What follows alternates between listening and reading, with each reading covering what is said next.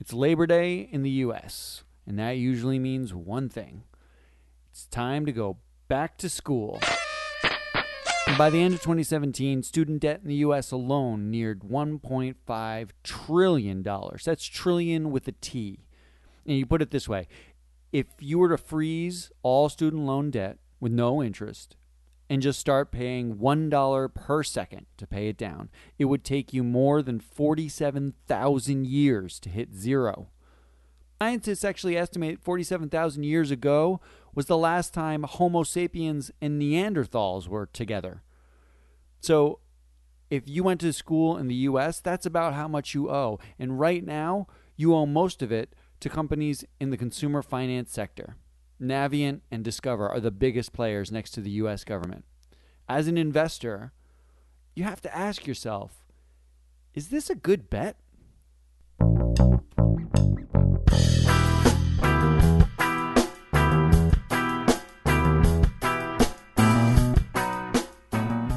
Welcome to ESG Now, the MSCI ESG Research Podcast.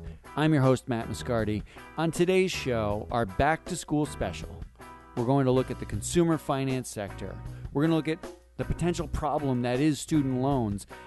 And we're going to look at what student loans and robots might actually have in common.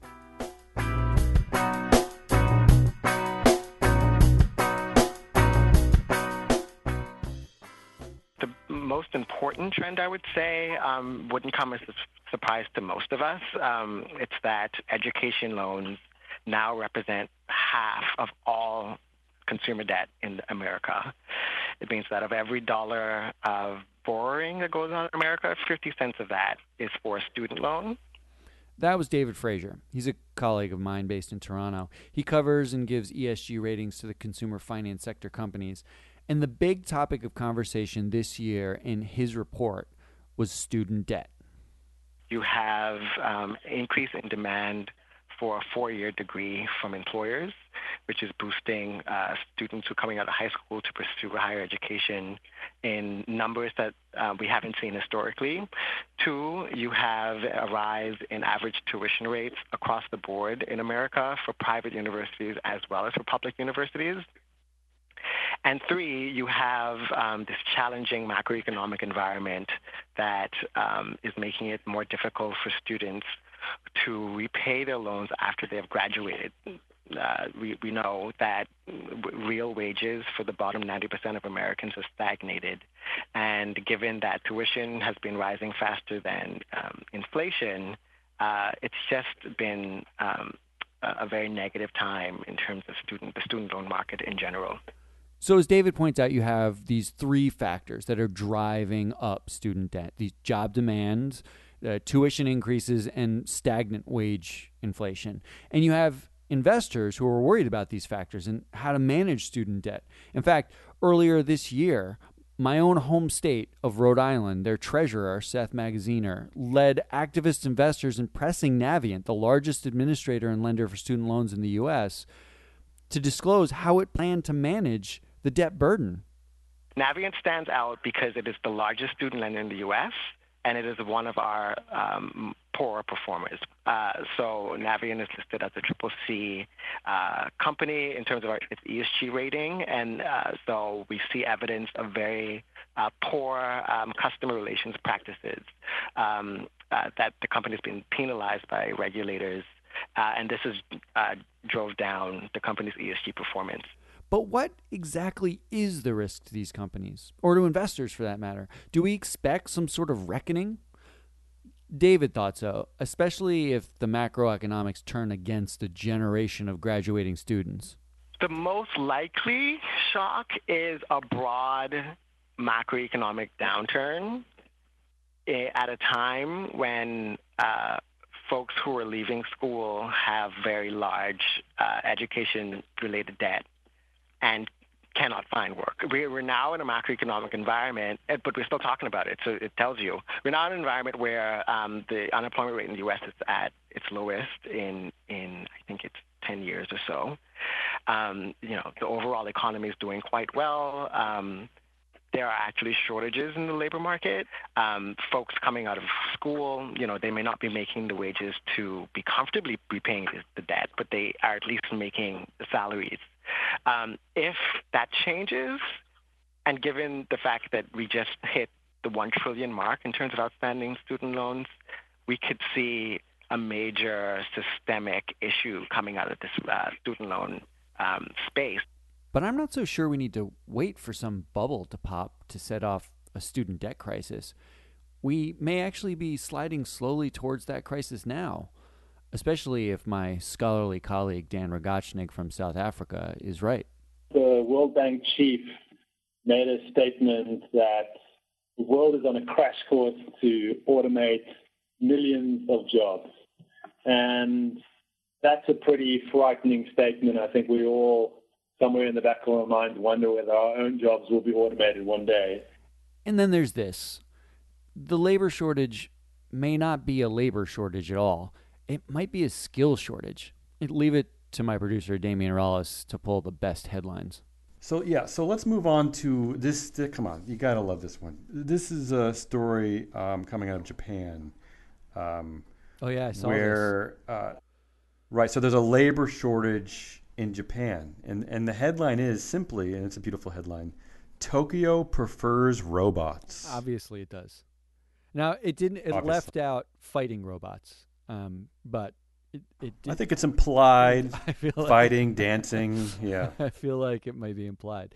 Yeah. So, I mean, it, it seems so. This, this story came out um, about Japan coping with the labor shortage. Um, and turning to robots rather than foreigners. But what does it look like when the robots are here? Well, we actually already know what it looks like because in some sectors, they've already come. Here's Arne Klug, our resident auto sector expert, talking about automation and car part manufacturing. The, U.S. auto industry between 2000 and 2010, more than 600,000 jobs were lost, and partially or predominantly due to uh, use of robotics and automation in manufacturing processes actually the situation can intensify um, or could be amplified by the yeah, electric vehicle um, boom because the reason is, is, relatively simple. You need fewer parts to produce an electric engine. An electric engine is made of about 20 moving parts, while a traditional um, eight yeah, eight-cylinder combustion engine consists of more than 1,000 parts. So you don't need a lot of parts anymore to produce um, electric vehicles. And he's actually seen the robot take over firsthand. I visited BMW six years ago at a quite modern facility in eastern Germany, and I barely see any workers anymore in the f- big facility halls, only robots making the cars and some people doing some quality checks. Wait a minute, R- rewind that a second. Barely see any workers anymore. Yeah, right there he, he said barely any people. Barely. Which makes me ask who is left? Who are these holdovers in a robot world? The funny thing is that people are discovering that to reap the benefits of AI actually requires humans who can learn new skills. That's Linda-Eling Lee, our global head of ESG, from our first podcast episode talking about this year's trends. I want to quote from the report that she's talking about. Quote, while the rise of the machines will impact nearly all industries and geographies, some industries will be affected by what the World Economic Forum calls skills instability. And now I think I can close the loop here because the student debt crisis may not be about debt after all. It may be a student skills crisis. Students today are, or should be, preparing for a robot future, one where robots do tasks that can be automated, leaving fewer jobs for the educated students. And an investor in consumer finance exposed to the massive amount of student debt is betting on those skills as much as the company's ability to manage that debt. So if you're that investor, do you know if you're betting on someone still working on the floor of BMW or someone who's basically a robot in waiting? So when you look at complaints, you find um, complaints issued to the Consumer Financial Protection Bureau, a centralized database for, for financials.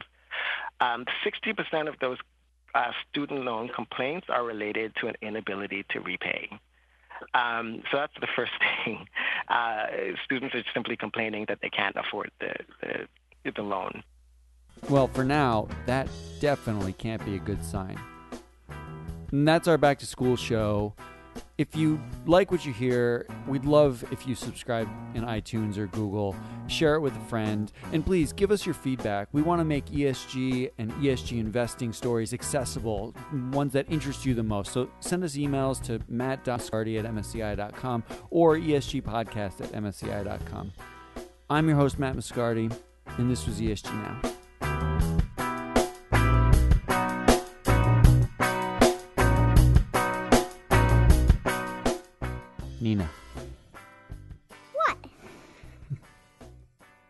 What grade are you in? Um. What is it again? Kindergarten. Kindergarten. Do you know how long you're going to go to school for? I don't know, 50, 100 years? That's pretty close. How much do you think that will cost? $50? No dollars? So, how many chores do you have to do then to pay to go to school? I don't know, 155 chores?